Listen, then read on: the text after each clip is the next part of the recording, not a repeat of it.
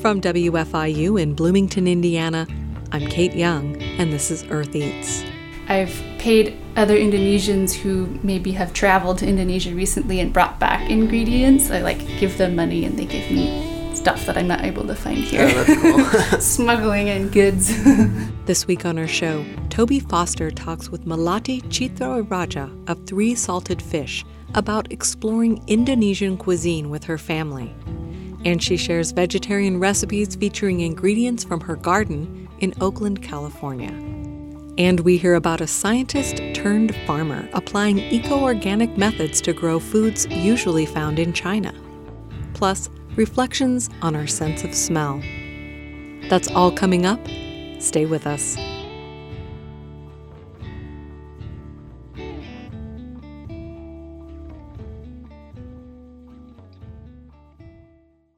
Thanks for listening to Earth Eats. I'm Kate Young.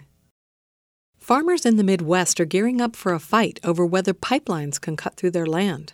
Three companies are proposing piping carbon dioxide emissions from ethanol plants out of state. Many look to the experience other farmers had with the Dakota Access Pipeline a few years ago.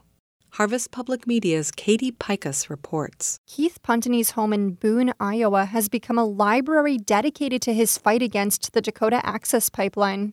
There's tens of thousands of pages and stuff, you know, in here. The retired tax attorney's living room has bookcases of legal documents and maps of his farmland. After the crude oil pipeline was announced in 2014, Puntenney feared what would happen if the oil spilled. If there's ever any kind of a release, the way that they were crossing people's property was going to damage a lot of you know the farmland. He also worried about how construction would impact his soil and yields. The Iowa Utilities Board signed off on the project and allowed the pipeline's owner to seize people's private land. Puntenney fought the board and the pipeline all the way to the Iowa Supreme Court, but he lost. It was a big disappointment.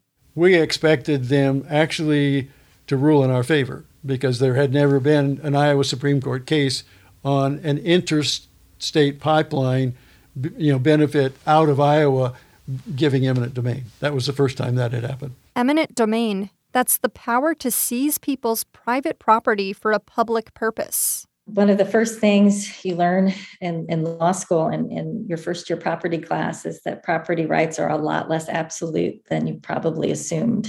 That's University of Iowa law professor Shannon Roesler. She says eminent domain has been used for projects such as water infrastructure and highways. Roesler says for eminent domain to be applied in Iowa, there has to be a public purpose beyond economic development. The question for the carbon pipelines is what is the extra benefit to Iowans from shipping carbon from ethanol and fertilizer plants out of state? Extra meaning more than just revenue from taxes and jobs. The carbon pipeline companies say they will extend the viability of the ethanol industry, an important part of Iowa's economy. They also promise environmental benefits. Elizabeth Burns Thompson is with Navigator CO2 Ventures, one of the pipeline companies. These are truly taking CO2 that otherwise would have been emitted in some of our small communities across our state. This isn't just offsetting an emission, you know, on one coast to the other. Um, this is truly preventing an emission that would have happened in some of our backyards. But some Iowa farmers don't see it that way. This is greenwashing on on the benefits that they're they're trying to sell. Richard McCain has more than 900 acres of farmland in northern Iowa. Some of the land has been in his family for more than a century. He and his wife, Phyllis, are familiar with how other farmers struggled with the Dakota Access Pipeline. They worry about the safety of the carbon dioxide pipelines and being forced to give up the land that they've worked hard to protect. It's a nightmare. It's a living nightmare um, because, you know, it'll be right smack in front of our house it's hazardous material. It makes a person angry that this is private property and they think they can come in and do what they want to. In Keith Puntenney's case, five years after the Dakota Access Pipeline's construction, he's still seeing impacts. He says the three acres affected are less productive and their value is down. The pipeline's owner, Energy Transfer, says it's mostly done remediating the land and it's still working with a few farmers to fix things. But now Puntenney's farmland could be adjacent to a carbon dioxide pipeline. He says it's deja vu. I have concerns that this is just same thing, different day in terms of how this pipe is going to be put in the ground, and that the issues that, that I experienced and still experience five years later are not ending. Uh, they're just going to happen to somebody else. So Puntenney is preparing for another fight, and he's not the only one. Farmers across the state are organizing, hoping to protect their land. I'm Katie Peikes, Harvest Public Media. Find more from this reporting collective at harvestpublicmedia.org.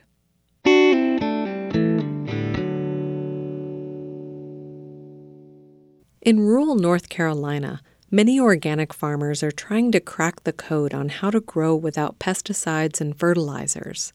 Josephine McRobbie has the story of one farmer who is applying his research skills to do something even more difficult grow vegetables usually found halfway across the world. It's a rainy summer morning at Huanong Eco Organic Farm in Hurdle Mills, North Carolina. Chung Ho Zhu is harvesting some super sweet sugar tomatoes for market.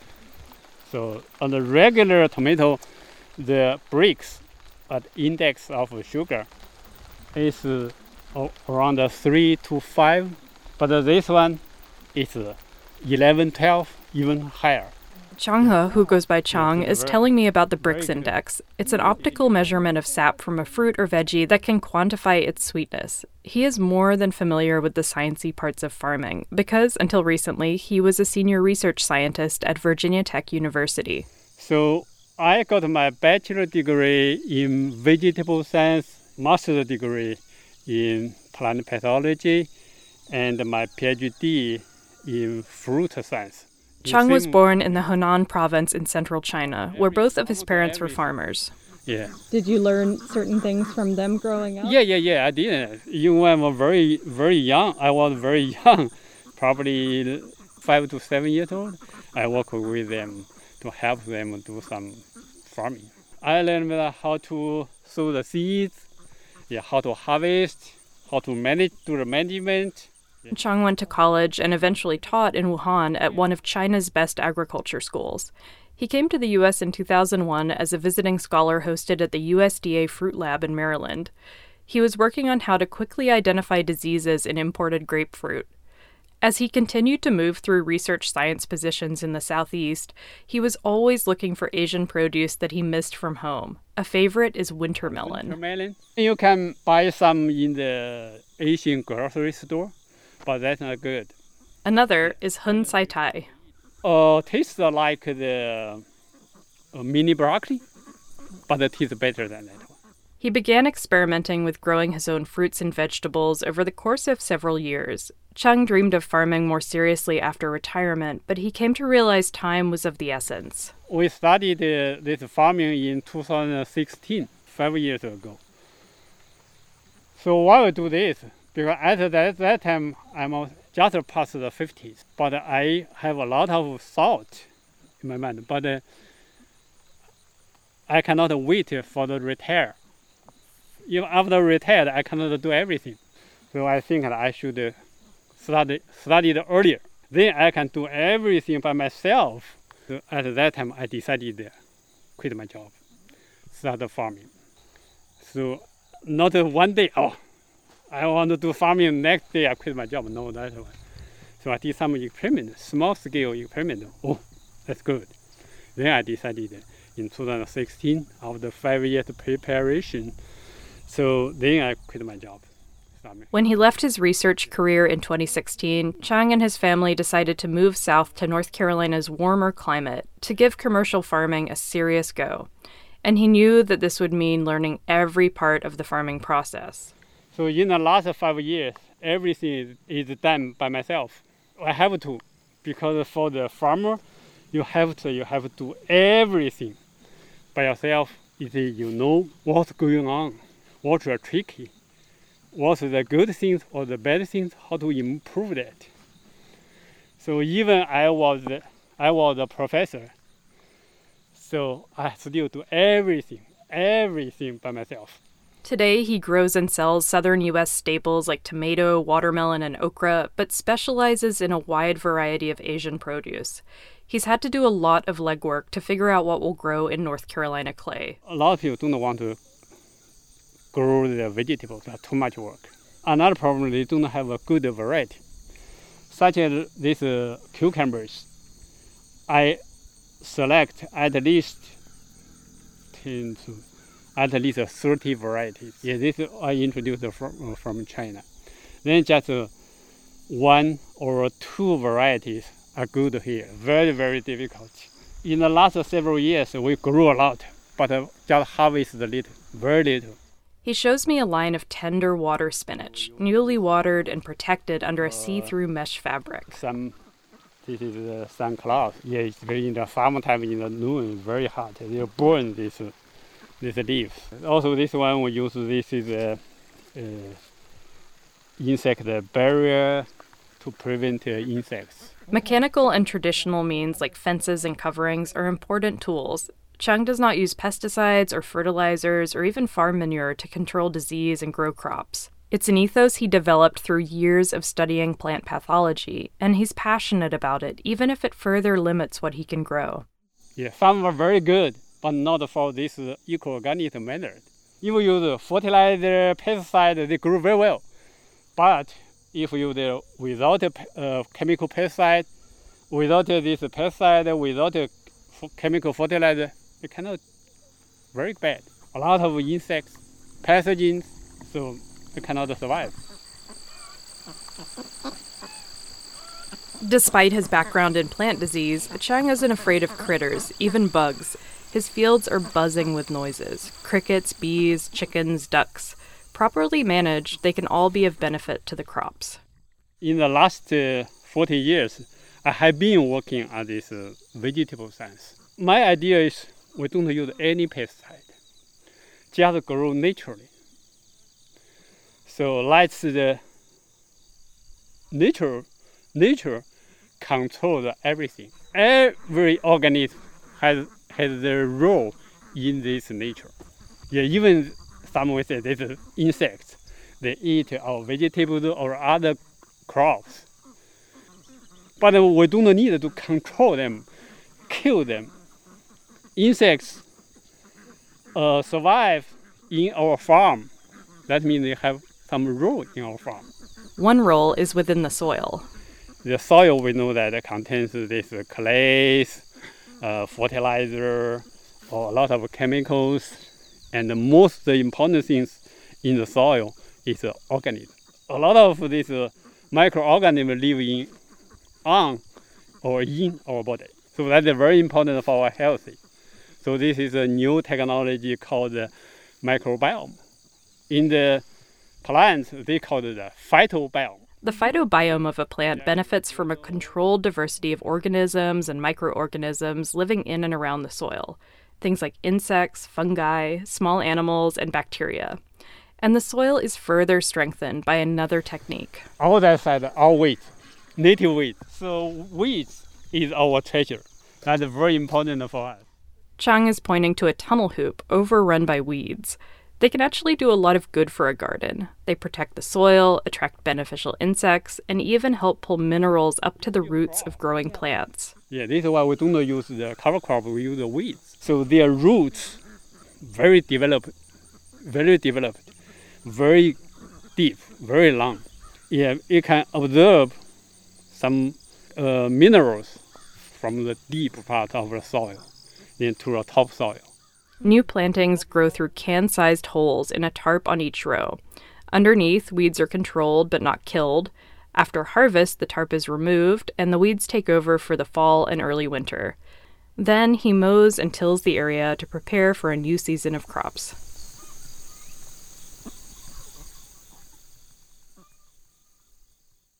In coming years, Chung hopes to grow Asian pear, apple, and Asian flower varieties on the farm. His passion for sharing through science and growing even factors into the name Huanong Eco Organic Farm, which is partially in tribute to his alma mater and partially a mission statement.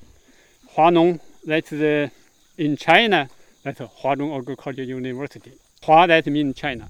Nong is agriculture. So the Chinese agriculture. So the name translates as Chinese Agriculture Eco Organic Farm.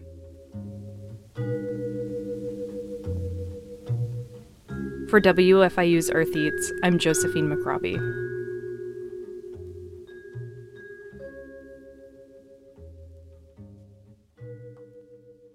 I'm Kate Young. You're listening to Earth Eats. How do you know how much rice in there? I don't know, it just like always It works just out. always works. Okay.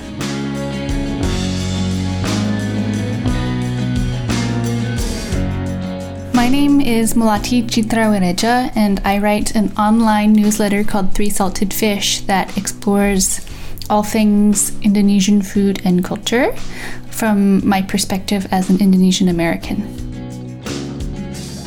I was first introduced to Melati over a year ago through my partner's brother Peter, but I only finally got the chance to meet her outside of a Zoom call last month when my partner and I visited Oakland, California, just before the Delta variant sent many of us retreating back into our homes. Melati is primarily a photographer by trade, but when I saw that she started writing a newsletter last year called Three Salted Fish, focused on Indonesian food and cooking, I was excited to subscribe. In it, she shares recipes for Indonesian food, many of which are inspired by or adapted from her stepmother Esti. It's a type of cuisine that I didn't know much about, and I've enjoyed learning about it and trying a few recipes at home. Melati was kind enough to let me interview her during my visit, and we also got the chance to cook together. I started an Indonesian food Instagram last year, I think maybe in October, and then I think I started my newsletter in March, April or April or March, a monthly newsletter. Yeah, my newsletter is called Three Salted Fish, or in Indonesian it would be Tiga Ikan Asin.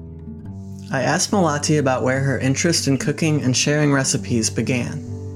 So I kind of always grew up cooking. My mom was a pastry chef, so we were always baking and cooking together. And then my father is Southeast Asian, he's Indonesian and grew up in Java.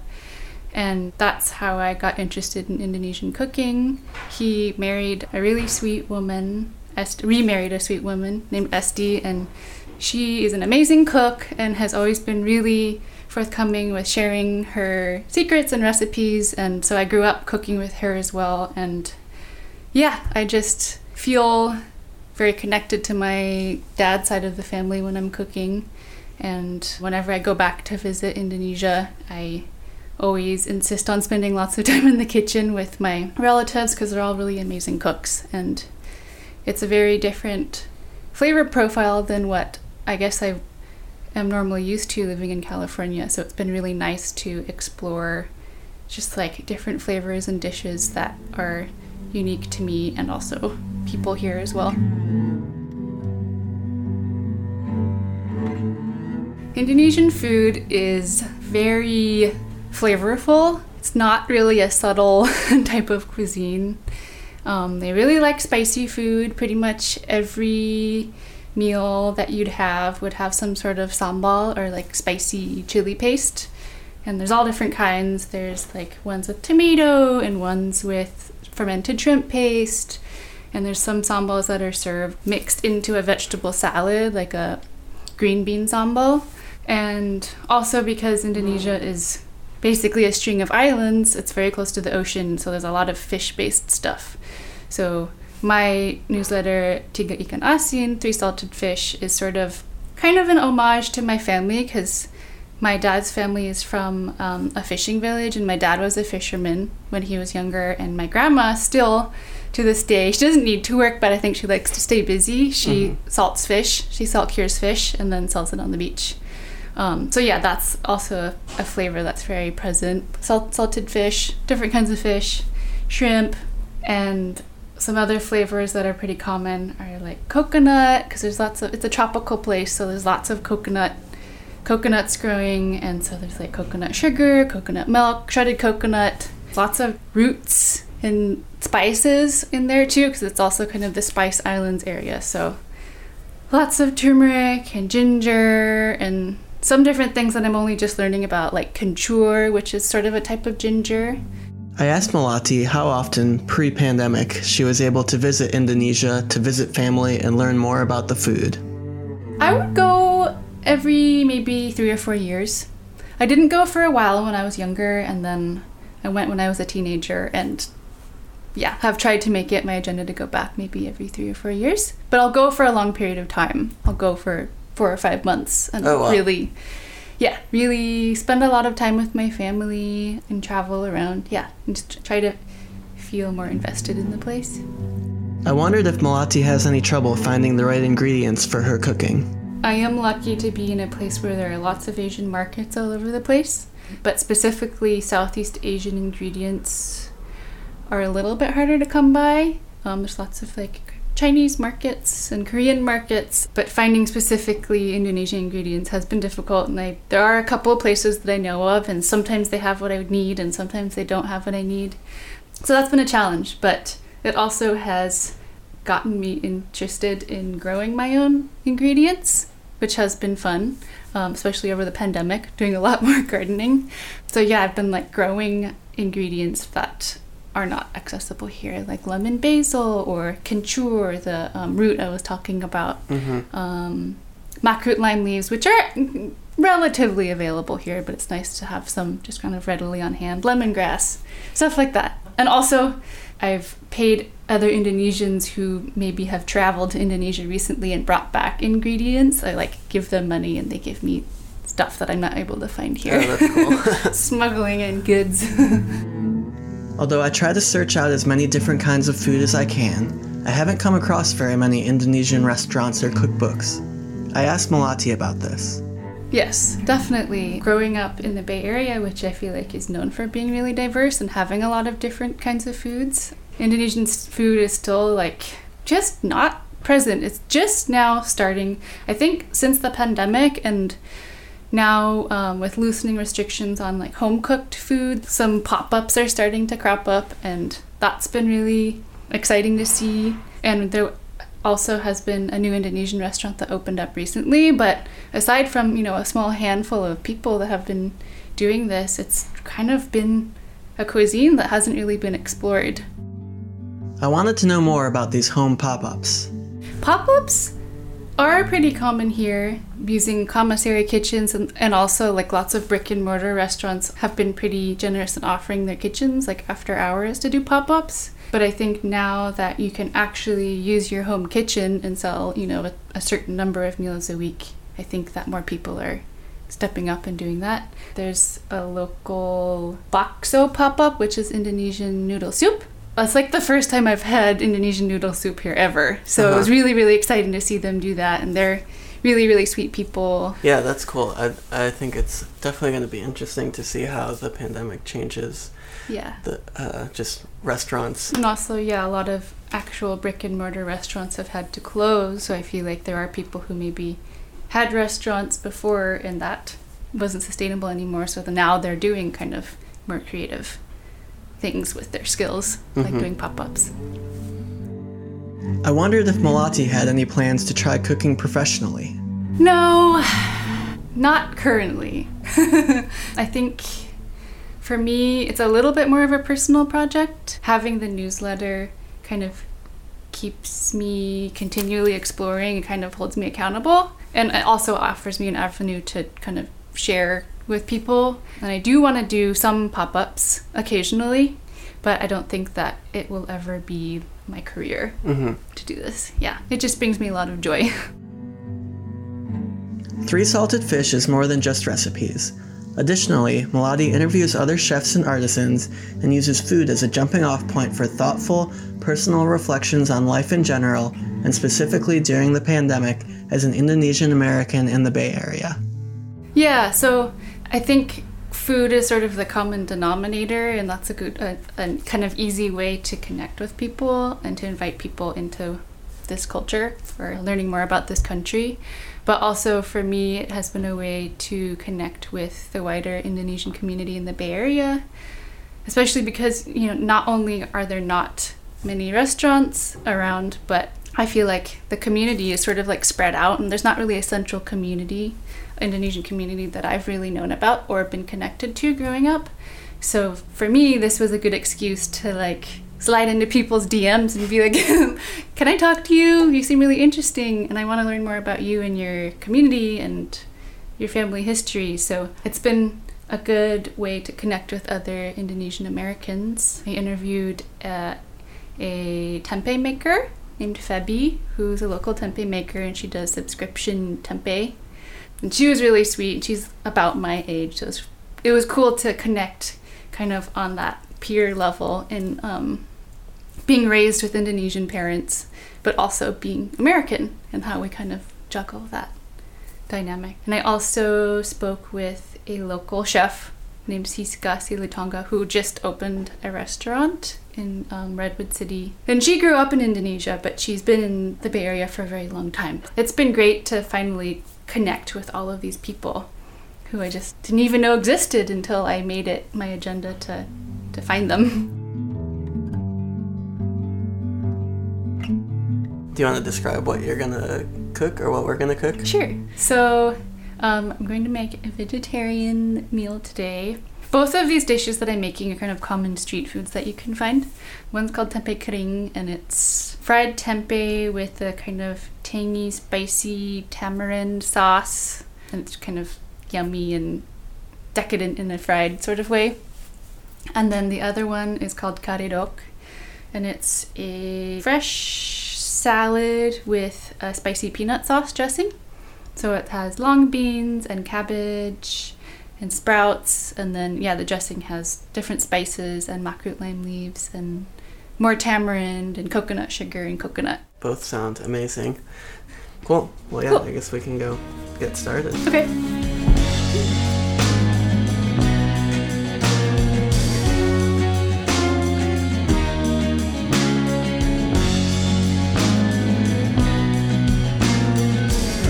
First, we go out into the garden to pick a few ingredients for the meal. Well, this very overgrown greenhouse uh, is home to a lot of our tropical types of plants and veg. And I have a lot of lemon basil in here that I grew from seed because it's really hard to find fresh in the Bay Area. So, and I really, really like the flavor, and it's kind of a flavor that can't be replicated, and it's super yummy. It's gonna go in the karedok. It's very, very good. And we also have, so this is kencur. That's the kind of gingery root I was talking about. Okay. And also the leaves are kind of a more fresh version of it. Do you want to try it? Sure. It's like kind of licoricey. Do you taste anything? I need a bigger piece. Yeah, it's it's pretty subtle, but yeah, it's good. And you said this is something that you can't really find in the store. This one, so you definitely can't find it fresh in the store, but um, also used in Chinese food too. I think it's called sand ginger, and you can get it dried at the Chinese market at certain places. Um, but I've never been able to find it fresh. And what's this? What's this? This is also lemon basil. Oh, okay. So lemon, lemon. Well, that's lemon. This is a pandan plant. Yeah, a lot of Indonesian desserts are centered on coconut, coconut sugar, pandan, rice. kind of like some combination of that. Mm-hmm. Yeah, got lemongrass over here. Got our lime. But see, these ones are tiny. Oh yeah. they have a ways to go. So for now, I just steal from other people's yards. We head inside to cook. Melati starts by getting rice on the stove. Pretty much every Indonesian meal has rice. My grandma refuses to eat bread. She thinks it's disgusting. but rice she eats for every meal. You rinse the rice first, and then I always do the, the finger method. What what's the finger method? The finger method is where you fill the water about one, your up to your first finger notch, knuckle, Okay. the first knuckle, the knuckle method. How, how do you know how much rice to put in? I don't know. It just like always put in? Just out. how it's work. Okay.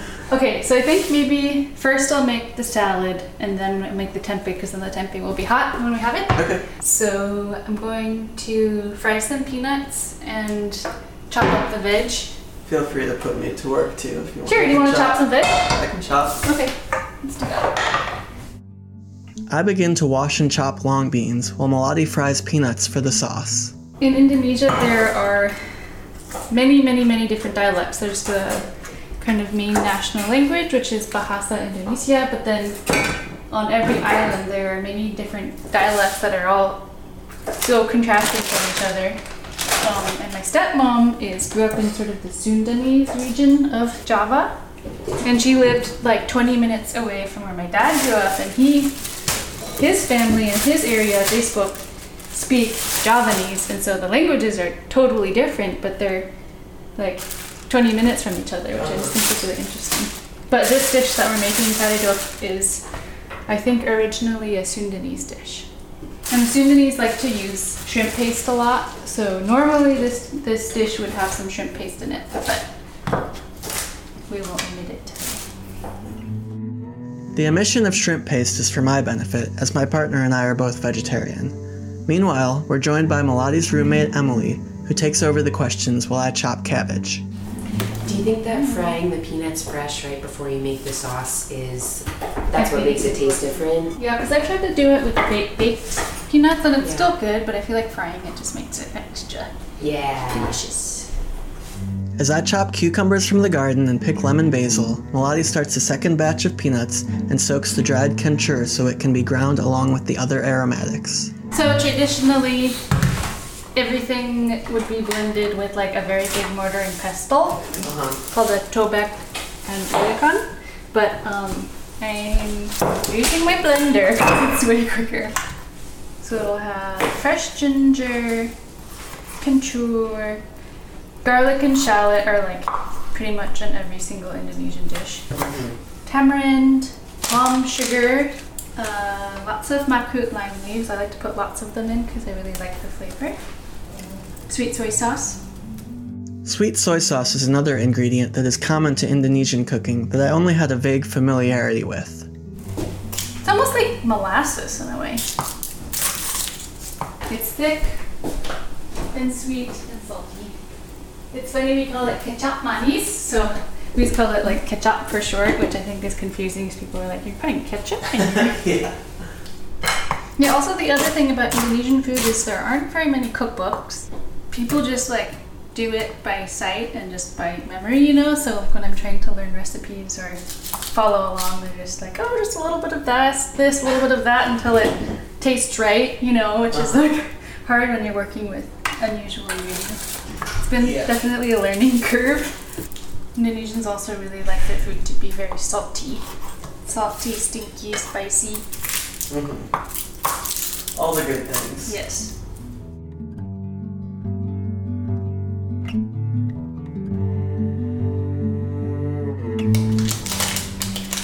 Is the um, coconut palm sugar.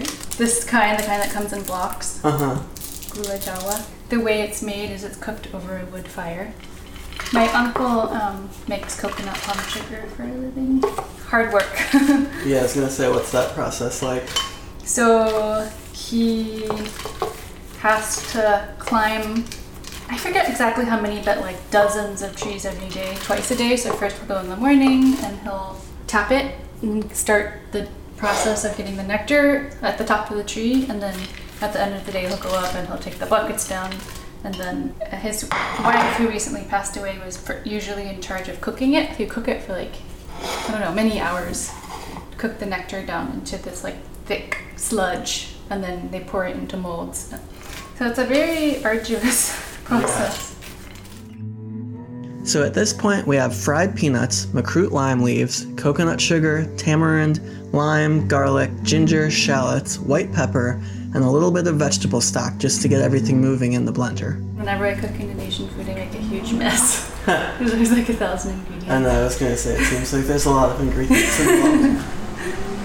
These are Thai chilies, or I think they're also called bird's eye chilies. You're putting them in seeds and everything. Yes. Sweet soy sauce. Okay, I'm gonna try this and see how it tastes.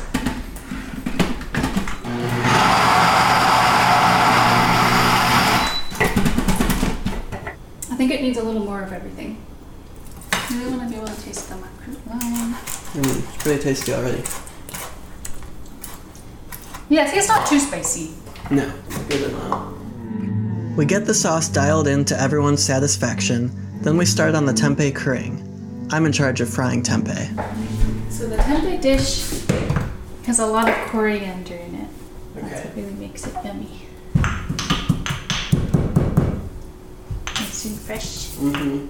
So I just like to cook the tempeh till it's golden brown, kind of crispy.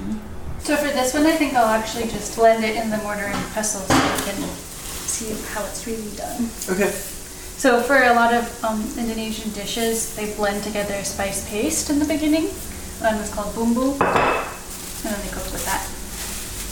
It wouldn't be like a pre-mixed thing. I mean, these days more and more there are pre-mixed packaged spice blends, but if you're doing it the village way, you Mhm. can blend it yourself. Well, so you're putting coriander on the tempeh in Yeah. the pan. I do with it salt. With salt and coriander, and then also I add more coriander later. But I kind of like when it gets sort of brown and crispy. Mm-hmm. Candle nuts are also in the base of a lot of Indonesian bumbus. Also, I guess I just recently found out it's also the same as a kukui nut, like in Hawaii. Hmm. What did you What did you call it before? Candle nut. Candle nut. Yeah. And if you don't don't have candle nut, you can before. substitute with like hazelnut or Okay. like a macadamia nut. Kind of just makes it like a little bit creamier. Mm-hmm. It's not really flavorful. Yeah, that looks good. Okay.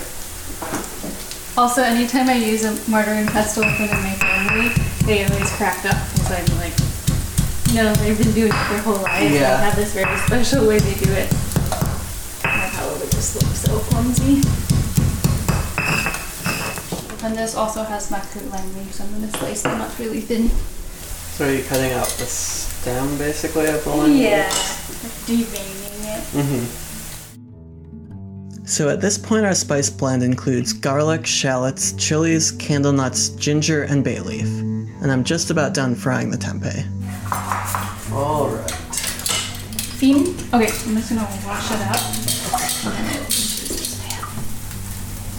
Indonesians are also not shy with oil. We fry the spice mix, then add tamarind, sweet soy sauce, and coconut sugar.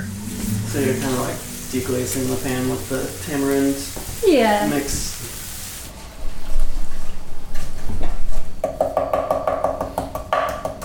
Basically, you want to just sort of cook it down until it's sort of like a st- sticky, tacky sauce, and then just mix in tempeh. Mm, that looks really good. I'm just zhuzhing it a little bit. before put it in. Shall we eat? Yeah, We're hungry. I'm hungry.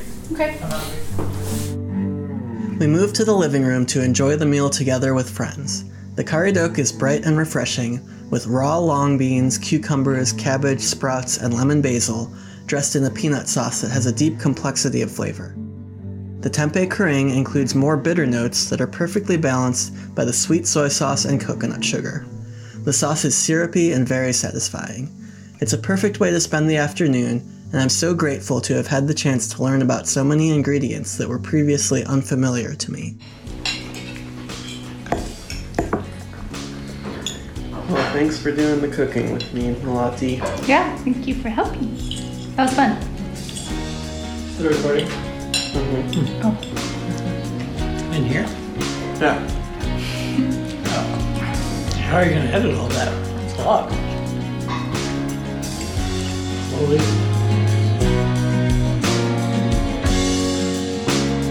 Thanks to Melati Citrawireja for spending the time with me and sharing her cooking.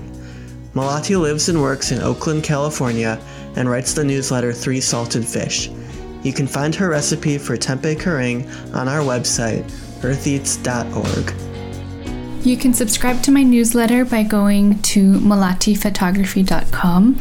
That's M E L A T I photography.com and clicking on the newsletter tab and entering your email. Or you can go to my Instagram page, which is at three underscore salted underscore fish, and you can click the link in my bio to sign up.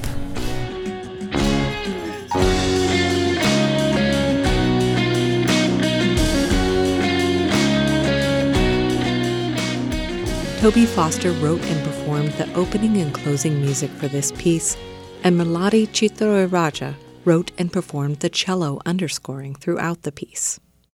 This story originally aired in September of 2021. I'm Kate Young. Thanks for listening to Earth Eats.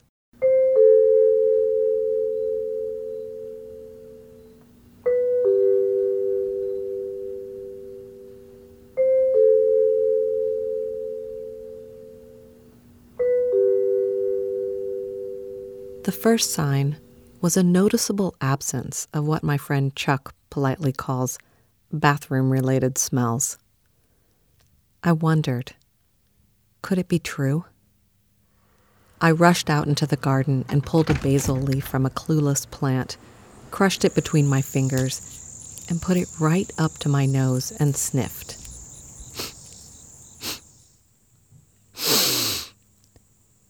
Nothing. There was absolutely nothing there. It was alarming, distressing, and extremely disorienting. I expected something to be a certain way, which has always been that way. And it was not that way.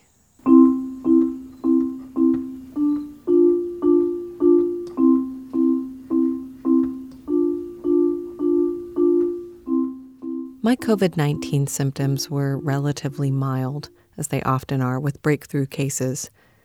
I was fully vaccinated, and the virus remained primarily in the nose and throat region, while my vital organs were protected by the vaccine and my immune system.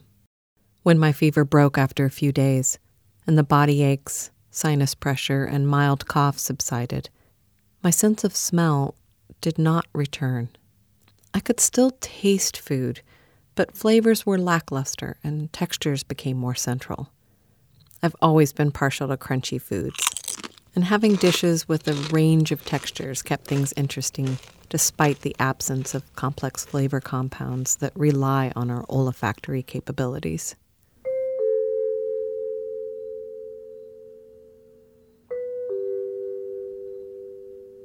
Cooking was a joke. I was lost in the kitchen. So many of the cues that I take for granted were missing. When onion and garlic are sizzling in a pan of olive oil on the stove and you can't smell it, what are you even doing? How is that cooking? I instinctively bring the jar of starter to my nose when beginning a batch of sourdough bread. It told me nothing. When the golden, crusty loaf came out of the oven, it could have sat on the counter all night and I would have forgotten about it. Normally, that hour of waiting while it cools is agonizing. The aroma of freshly baked bread is irresistible. But I couldn't smell it. Gardening was strange. Pruning the tomato plants mid season and training the vines onto the trellis is usually an overwhelming sensory experience. Tomato leaves have an unmistakable fragrance. But this year, I might as well have been pruning a maple tree. It had not occurred to me before I lost it the primary role that my sense of smell plays in my everyday life and the pleasures I experience in some of my favorite pastimes growing food and cooking food.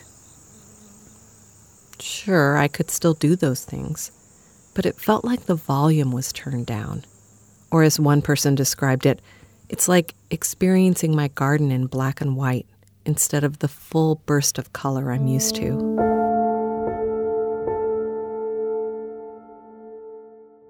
I'm not the first person in food media to explore this topic. Tejal Rao wrote about it for the New York Times, and I heard an interview with her about it on NPR. After months with no change, she dove into scent training and documented the process in her piece.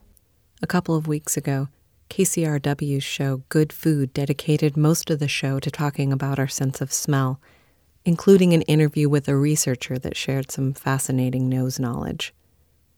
If you want to go further, Harold McGee has written a book called Nosedive A Field Guide to the World's Smells. Some listeners will know Harold McGee from his book On Food and Cooking Science and Lore of the Kitchen.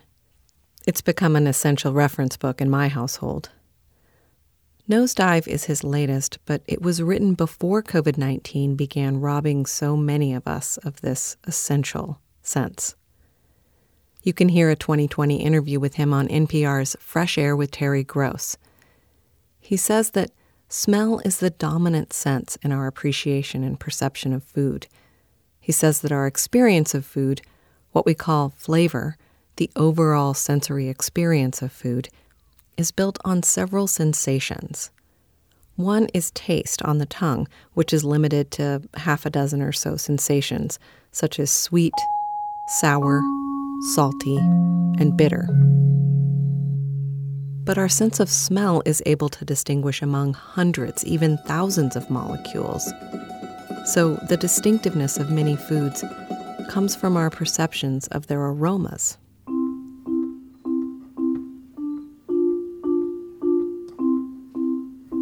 This definitely lines up with my experience and why I didn't really feel like I'd lost my sense of taste.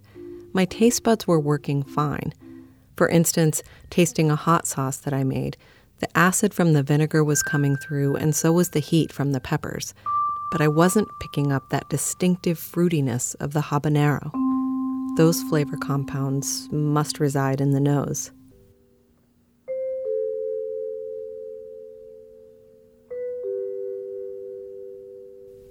I don't consider myself a super taster, but I might be a super sniffer, or at least I used to be. Less than a month before I caught the virus, I stepped out onto my back porch one morning and smelled gas, like natural gas or propane. My partner came out and sniffed around but couldn't smell it. He called the gas company anyway, and sure enough, there was a gas leak at our meter right next to the back door. I often pick up on foul odors before my family does, and I use my nose to tell me if food is safe to eat. It feels downright dangerous to have this olfactory malfunction. I know many people experience this, some as a permanent condition. I never understood how devastating it could be. It just seemed like a minor inconvenience. Now I know better.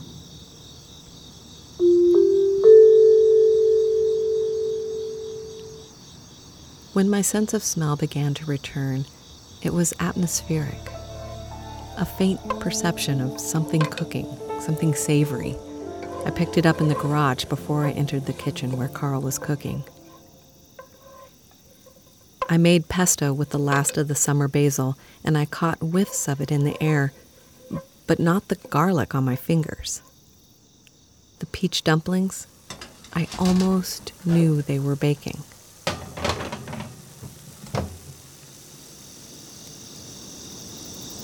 One night in the garden, harvesting the haricot vert, those thin bush beans I love to grow, a dill plant in the next bed over brushed against my arm, and my nose caught it.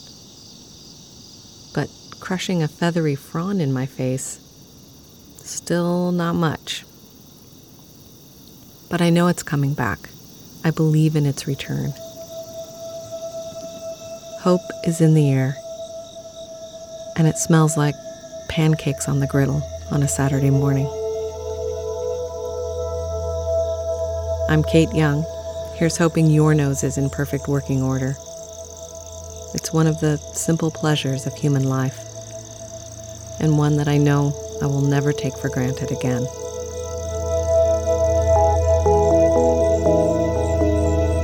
Thanks for listening to Earth Eats. You can find links to the work that I mentioned at eartheats.org. That's it for our show. We'll see you next week.